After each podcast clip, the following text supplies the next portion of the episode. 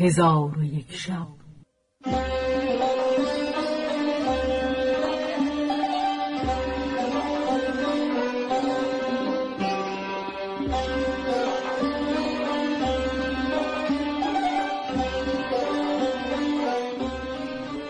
داستانهایی برآمده از ژرفای تاریخ و تمدن و فرهنگ مشرق زمین.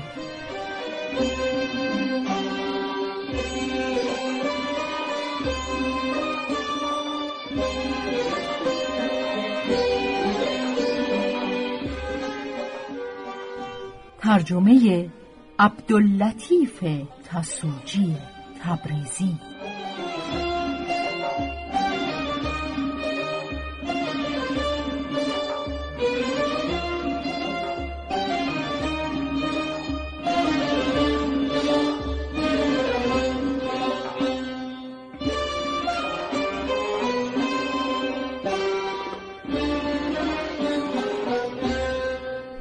چون شب یکصد و پنجاه و دوم برآمد.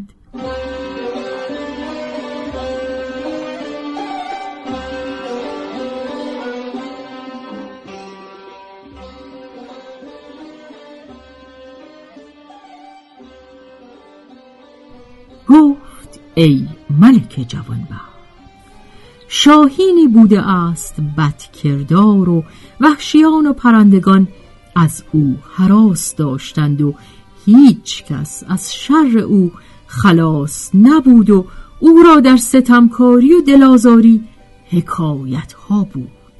پس چون سالها بر او بگذشت ضعیف شد و گرسنه گشت و دردش افزون گردید و آنگاه قرار او به این شد که به میان جمع پرندگان می‌رفت. چون پرندگان میپریدند ضعیف و پسمانده که بر جای ماندی او را گرفته می‌خورد. القرص پس از آن همه قوت و شدت کار به هیلگری و روزی به خدیعه خوردی.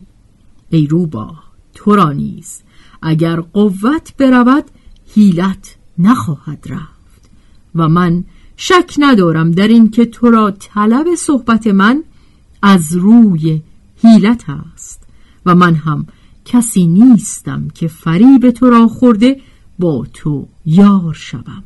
از آنکه خدا به پرهای من قوتی و به دیده های من روشنی داده که به دیگران نداده و حذر کردن از خلق را نیست به من داده. و بدان که هر کس که به قوی تر از خود تشبه جوید به مشقت افتد و بسا هست که هلاک می شود ای روبا من بر تو بیم دارم از اینکه به تواناتر از خود تشبه می جویی و تو را رسد آنچه به گنجشک رسید روباه گفت بازگو که به گنجشک چه رسید؟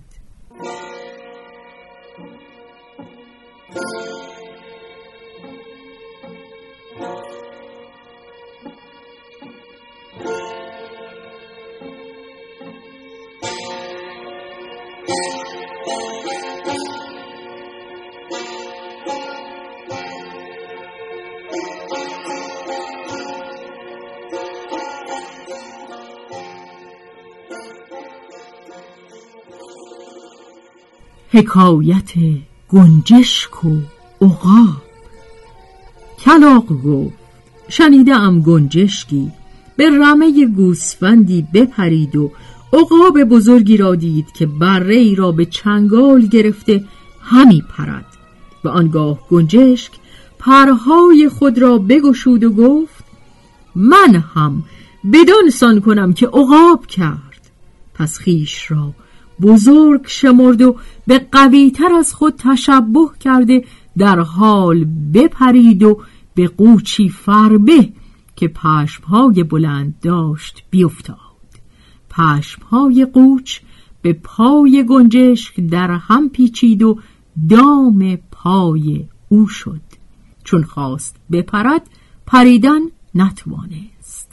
آنگاه عقاب خشمگین گشته بازگشت او را بگرفت و پرهای او را برکند. و شبان نیز بیامد ریسمانی به پای گنجشک بسته پیش فرزندانش برد. یکی از ایشان با پدر گفت که این چیست؟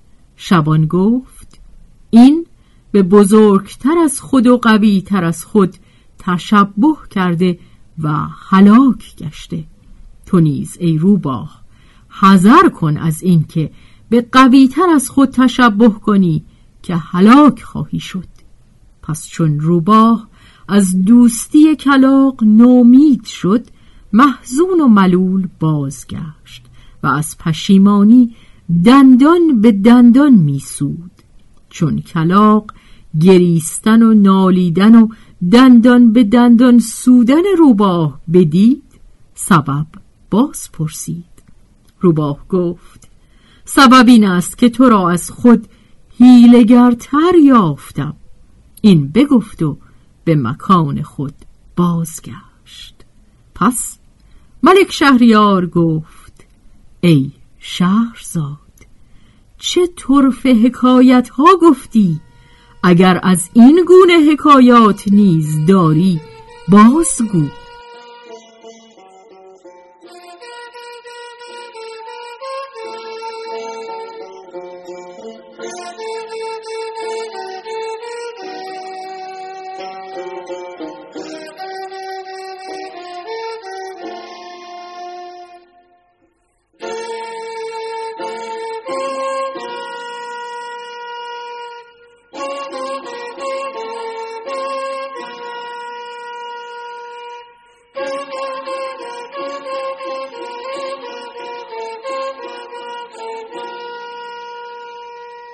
حکایت خارپشت و قمری. شهرزاد گفت چون این گویند که خارپشتی در کنار درختی مسکن گرفته بود و دو قمری نر و ماده نیز بر آن درخت آشیان داشتند و به فراز آن درخت به عیش و نوش میگذرانیدند. خارپشت با خود گفت که قمریان از میوه درخت می‌خورند و مرا دست از آن کوتاه است. ولکن باید ناچار هیلتی سازم. پس در پای درخت نزد کاشانه خود مسجدی بنا کرد و در آنجا تنها به عبادت مشغول شد. پس قمری او را همه وقت در پرستش و نماز ایستاده یافت. دلش به او مایل شد و به او گفت چند سال است که تو بدین سان هستی؟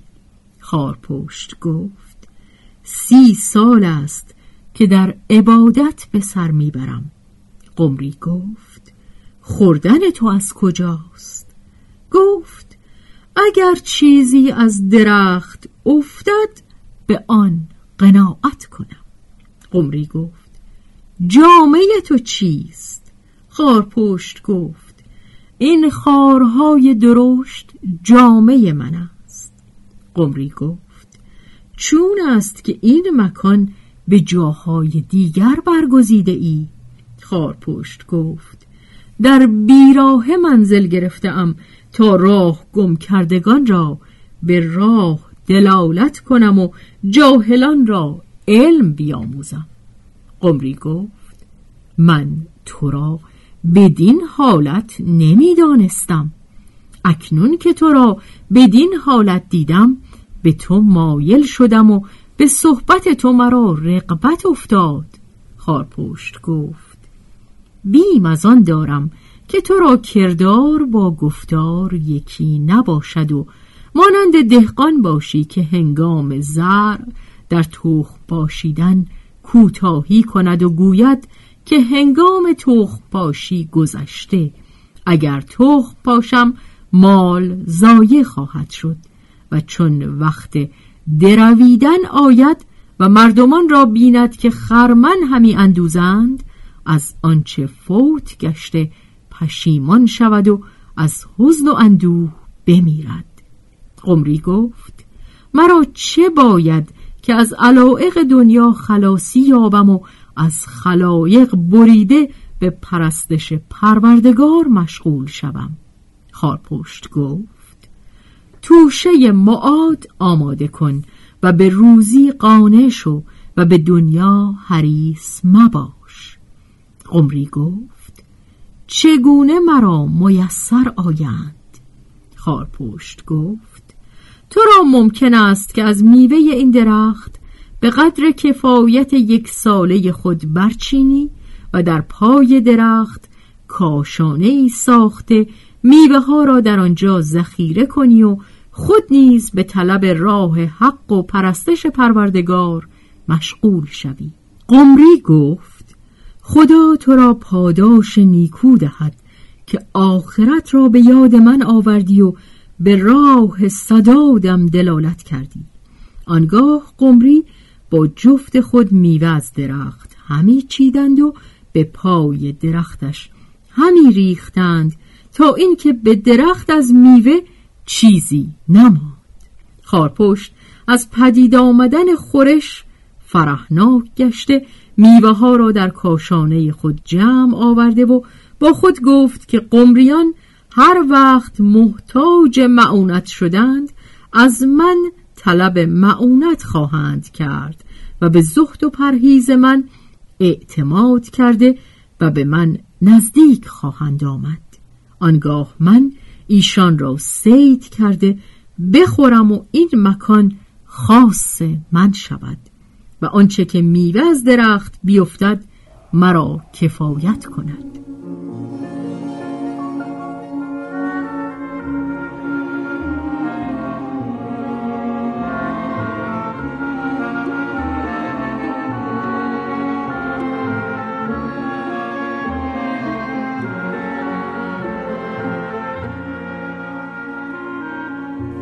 اما قمریان چون میوه ها را چیده در پای درخت فرو ریختند از درخت به زیر آمدند. خارپشت همه میوه ها به خانه خود گرد آورده بود. ایشان اثری از میوه نیافته به خارپشت گفتند ای زاهد نیکوکار و ای پند گوی امین از میوه پای درخت اثری نمانده. خارپشت گفت شاید که بادش برده باشد. ولی شما ملول نباشید. هر آن کس که دندان دهد نان دهد. خدا روزی خاران را روزی برساند.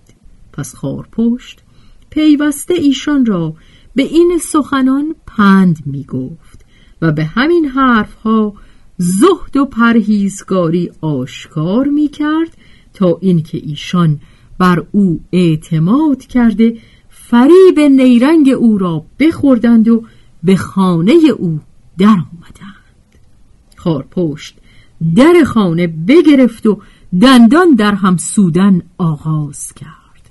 چون حیله آن پلیدک به قمریان آشکار گشت به او گفتند آن گفتار کجا و این کردار کجا؟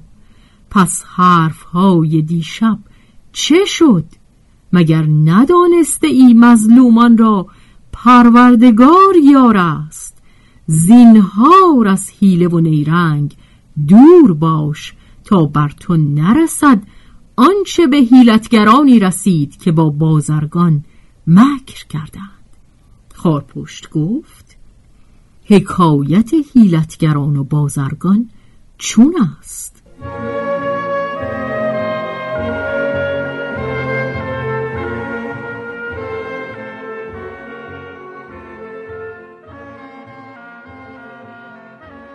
قمری گفت چنین گفته اند که بازرگانی در شهر سند مالی بسیار داشت ولی بزاعت خریده به قصد شهر دیگر بار بست و از شهر به در آمد. دو مرد از حیلتگران نیز مالی برداشته با او برفتند و چنان باز نمودند که بازرگان هستند. چون در منزل نخستین فرود آمدند هر دو تن در کید و مکر اتفاق کرده مال بازرگان را به کلی بگرفتند.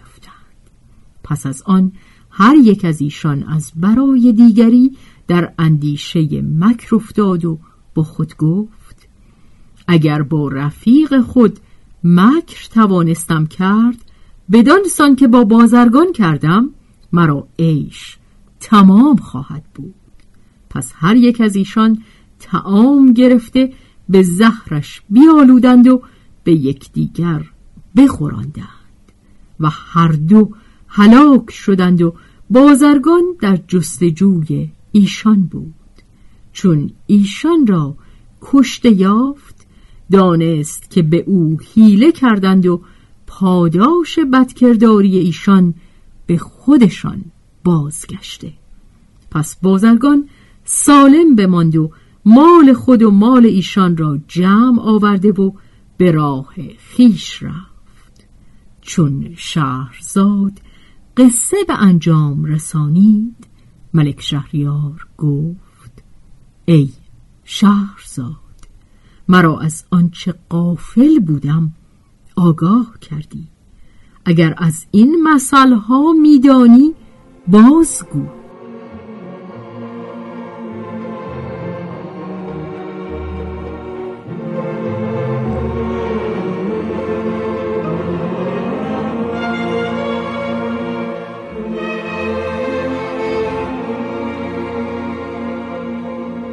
حکایت بوزینه و دوست.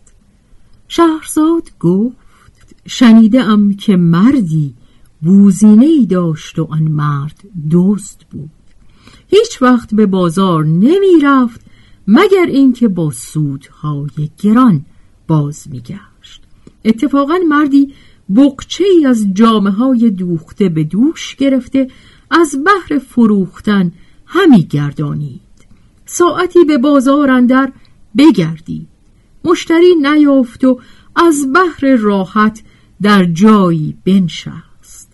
مرد دوست که بوزینه داشت به او برخورد و دید که از بحر راحت نشسته. آنگاه بوزینه را در پیش روی او به بازی بداشت و او را به تماشای بوزینه مشغول کرد و بقچه جامه از او بدزدید و بوزینه را برداشته برفت و در مکانی خلوت بقچه بگشود و جامه های دوخته را بدید. پس آنها را به بقچه دیگر بگذاشت و به بازار دیگر برد. مشتریان بر او گرد آمدند. با ایشان شرط کرد که بقچه نگشایند. مردی آن بقچه را به قیمتی سبک به همان شرط بخرید و به نزد زن خود برد. زنش گفت این چیست؟ مرد گفت بقچه جامعه گرانبهاست که ارزانش خریده اما گرانش خواهم فروخت. زن گفت ای نادان چنین متا را به قیمت ارزان نفروشند مگر اینکه دزدیده باشند. مگر تو ندانی که اگر کسی چیزی را بخرد و به عیان نبیند خطا خواهد کرد؟ و مثل او مثل مرد جولاست. مرد گفت چگونه بوده است حکایت جولا؟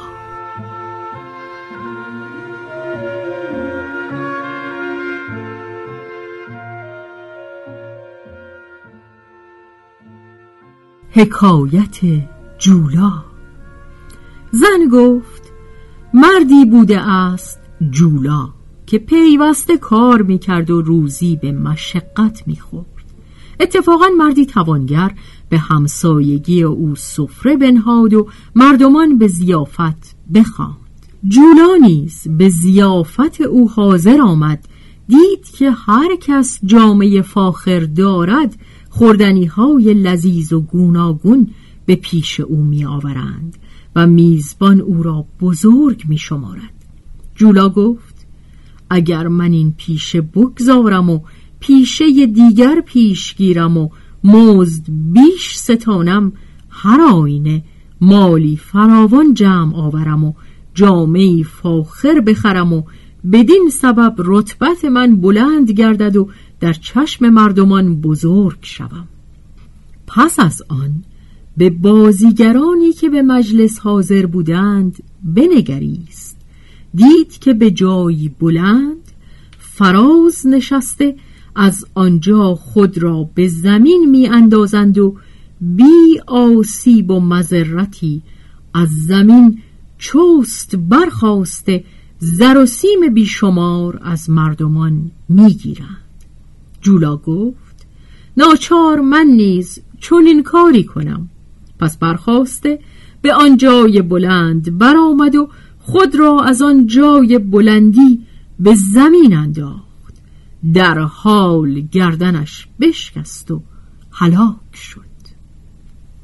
باقی حکایت بوزینه و دوست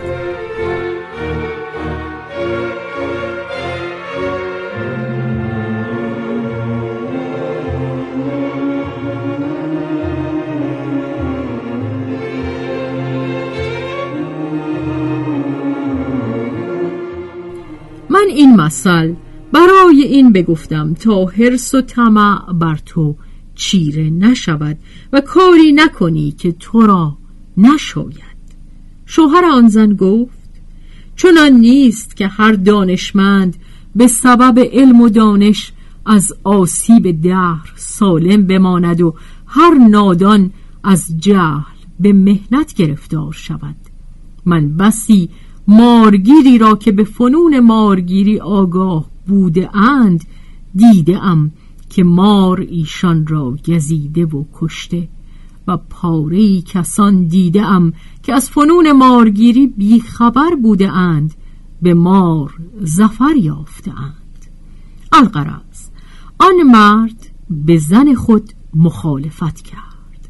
بخچه را بخرید و به همین عادت های دزدیده به قیمت پست می خرید تا اینکه به تهمتی در دست شهنه گرفتار گشت و هلاک شد. حکایت گنجشک و تاووس و نیز شنیدم که در زمان قدیم گنجشکی بوده که هر روز نزد تاووس ملک پرندگان می آمد و هر بامداد و شام پیش از همه کس بیامدی و پس از همه کس برفتی. اتفاقا جماعتی از پرندگان در کوهی بلند جمع آمدند و با هم گفتند که جمعیت ما افزون گشته. در میان ما اختلاف بسیار شده. ما را پادشاهی ضرور است که به کار ما نظر کند و اختلاف از میان ما بردارد. در آن اسنا همان گنجشک بر ایشان بگذشت و ایشان را به پادشاهی تاووس اشارت کرد. ایشان نیز تاووس را به پادشاهی برگزیدند.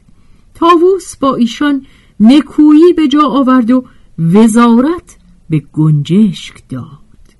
روزی گنجشک از تاووس ناپدید شد و تاووس سخت دلگیر و مسترب بود چون گنجشک باز آمد تاووس به او گفت سبب غیبت چه بود؟ گنجشک گفت چیزی دیدم که از او ترسیدم تاووس گفت چه چیز بود آنچه تو دیدی؟ گنجشک گفت مردی دیدم که دام در نزد آشیانه من گسترده و میخهای آن را محکم کوفته و دانه به میانه دام ریخته و دورتر نشسته بود. من نیز نشستم و او را نظر می کردم تا ببینم چه خواهد کرد. ناگاه کلنگی را دیدم که با ماده خیش به میان دامندر افتادند و فریاد میکشیدند. سیاد برخاست و آنها را بگرفت من از دیدن این حادثه به بیم شدم و سبب غیبت من همین بود. پس از این در آن آشیانه نتوانم بود که از آن دام بسی حراس دارم.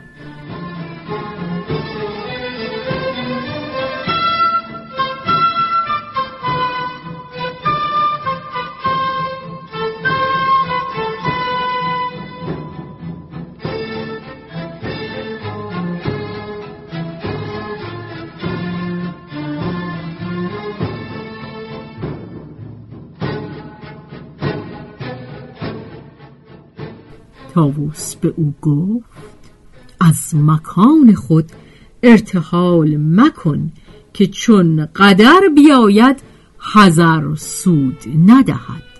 گنجشک فرمان بپذیرفت و ملک را اطاعت کرد ولی پیوسته گنجشک بر خود همی ترسید تا آنکه روزی ایستاده بود که دو گنجشک با هم در جنگ شدند. گنجشک با خود گفت چگونه من وزیر ملک باشم و گنجشک ها در نزد من مقاتله کنند؟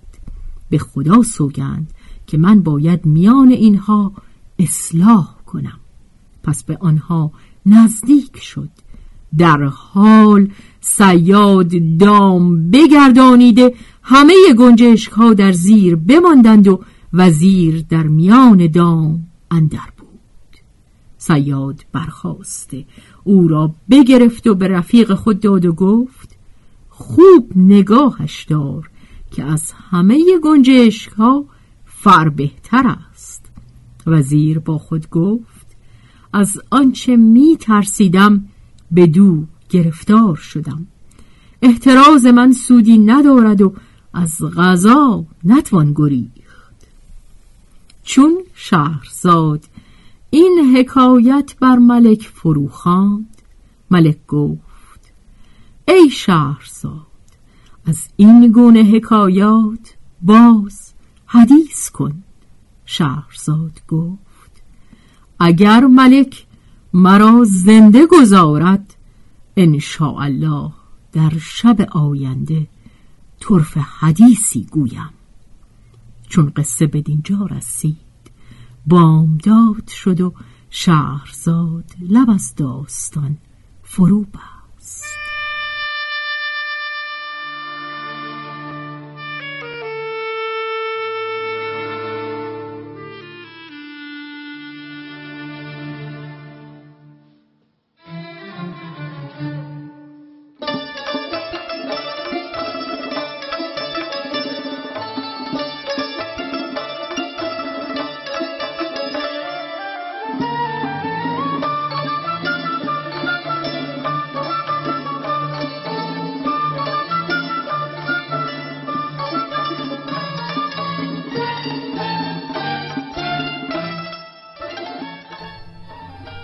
به روایت شهرزاد فتوهی تنظیم از مجتبا میرسمیعی.